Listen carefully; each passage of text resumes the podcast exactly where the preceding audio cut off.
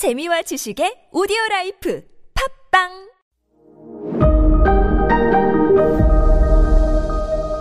네, 여러분 안녕하십니까. 역사 스토리텔러 썬킴 인사 드리겠습니다. 나폴레옹, 나폴레옹의 운명은 어떻게 될까? 오스트리아와 프로이센 연합군이 일제히 이제 프랑스를 공격하면서 운명의 1814년이 왔습니다. 파리까지 함락 직전에 오는데, 어, 당시 이제 그 군, 프랑스군, 프랑스군이죠. 프랑스군 사령관들이 이제 나폴레옹에 보낸 편지가 아직도 남아 있는데 뭐라고 남아 있냐면, 지금 무기고에 무기가 하나도 없습니다! 먹을 식량도 하나도 없습니다! 파리는 지금 폭동 직전입니다! 이런 글을 나폴레옹에 보냅니다. 실제로 파리가 폭동 직전까지 가요. 황제 몰아내자! 황제 몰아내! 어? 지금 대륙 봉쇄령은 아직까지 내려져 있는 상황이에요.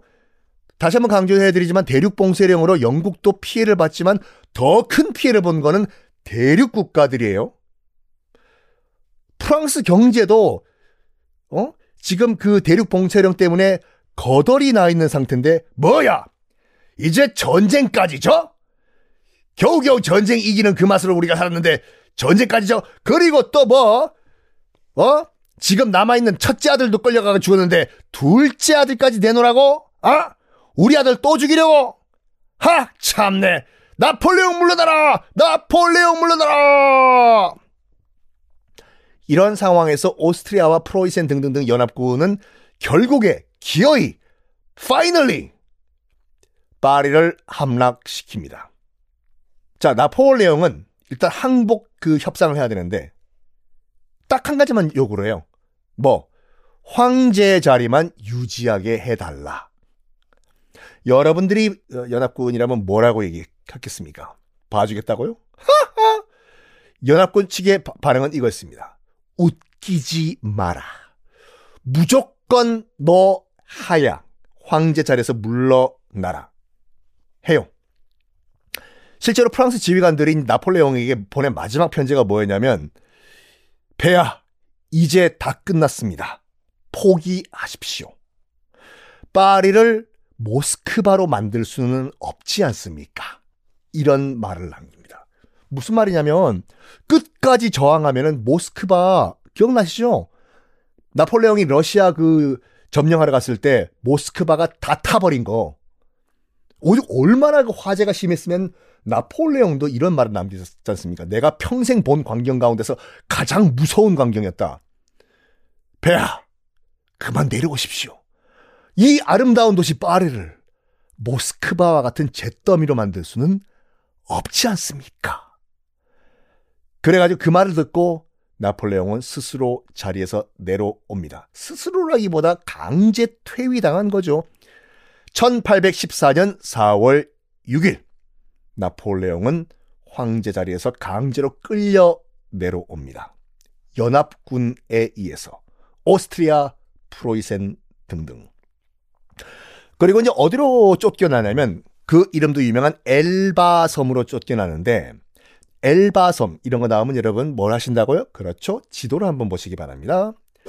자, 엘바 섬은 어디냐면 엘바 누가 봐 바밤바 여러분 아 이거 말이 좀 옆으로 새는데 박성웅 씨 있잖아요. 박성웅 씨가 그 바밤바 시리즈로 그 삼행시 지은 게 있거든요. 인터넷 유튜브 검색하면 나온 거예요. 우울할 때, 슬플 때, 몸이 처질 때, 지칠 때, 그거 보시면 활력 up, 기운 up, 에너지 up. 박성웅 씨의 바밤바 삼행시 보시기 바랍니다. 빵 터져요. 바밤바, 조스바, 또 뭐 있지? 비비빅 등등등. 야, 뭐 하다 이렇게 나오지? 아, 엘바. 엘바 섬이 어디냐면은 그 어, 이탈리아 반도 왼쪽에 있어요. 그러니까 원래 나폴레옹의 고향인 코르시카 섬 근처에 있는 조그만 섬이거든요. 이탈리아 영, 영 이탈리아 땅이었어요. 그 엘바 섬으로 쫓겨나는데 연합군 측 연합군 측에서 뭐라고 했냐면 처음에는요. 나폴레옹을 우리 원래 고향인 코르시카로 보내버릴까? 어? 원래대로 돌아가라고. 어. 나 돌아갈래. 돌아가.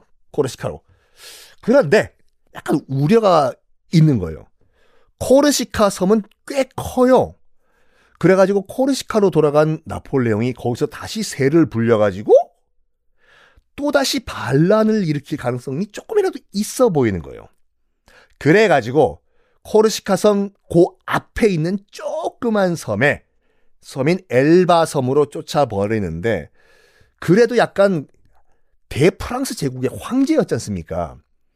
죄인으로 쫓아보는 게 아니라 명목상 엘바 섬의 군주, 엘바 섬의 통치자로 그냥 보냅니다.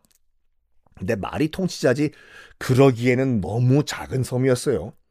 여보시오 나폴레옹 그래도 그 엘바 섬 조그만 섬에 어 군주 통치자 하니까 뭐 섭섭하게 생각하지 마시오. 우리가 해줄 수 있는 건 최고가 그거니까. 그래서 엘바 섬으로 가요. 그런데 다음 해인 1815년 2월에 충격적인 소식이 들립니다. 뭐냐? 나폴레옹이 엘바섬을 탈출했다는 소식이 들린 거예요. 그리고 다시 프랑스로 배 타고 오고 있다는 소식이 들립니다. 엘바섬을 탈출하려는 계획을 그 엄마, 그 나폴레옹의 엄마가 미리 알았대요. 그래서 엘바섬으로 가서 아들을 말렸대요. 아들아, 미친 짓 하지 마라. 그냥 여기 나름대로 이 날씨도 좋고 이런 엘바섬에서 그냥 말년 편하게 살면 안 되겠니? 했더니 나폴레옹이 어머니 어머니 그건 아닙니다. 권력이란 게 그런 것 같아요. 한번 맛보면은 절대로 빠져나올 수 없는 마약 같은 것인지 권력인데, 음? 그 조그만 엘바섬에 처박혀가지고 그 만족하겠어요 나폴레옹이? 어머니가 말리는 걸 뿌리치고 다시 배 타고 프랑스로 대륙으로 돌아가요. 마침 그 나폴레옹이 그 유럽 상황이 어떤 상황이었냐면 나폴레옹이 이제 끌려 나서 이제 엘바 섬으로 간 후에 연합국 그러니까 무슨 오스트리아, 프로이센 등등등이 이 패전국인 프랑스를 어떻게 처리할까 회의를 한 1년 넘게 하고 있던 상황이었어요. 당시 이제 오스트리아의 수도인 그 비엔나, 빈이라고도 하죠. 거기서 승전국들의 이제 황제, 또 왕 다 모여가지고 회의를 했거든요. 그 1814년 나폴레옹이 끌려난 해부터 다음 해 1815년까지 무려 2년 동안 회의를 했어요. 2년 동안. 나폴레옹이 박살낸 유럽을 우리가 어떻게 복구를 할 건지, 패전국인 프랑스를 어떻게 회의를 아, 어떻게 처리할 건지 우리 모여라 승전국들 모여라 회의합시다. 이걸 역사에서는 빈 회의라고 기록을 하거든요. 그런데 말이 회의지 거의 난장판 파티였어요. 난장판 파티. 야, 왜, 야, 왜 프로이센이 왜 그 땅을 먹으려고 해? 그 땅은 우리 오스트리아가 먼저 찌뽕한 땅이야. 아? 아, 프랑스 거기 그거는 우리 오스트리아가 갖고 갈 테니까 프로이센의 손대 뭐야? 아, 아니야. 우리 프로이센을 갖고 갈 거야. 지그들끼리 치고 받고 싸우고 난리가 난 거예요.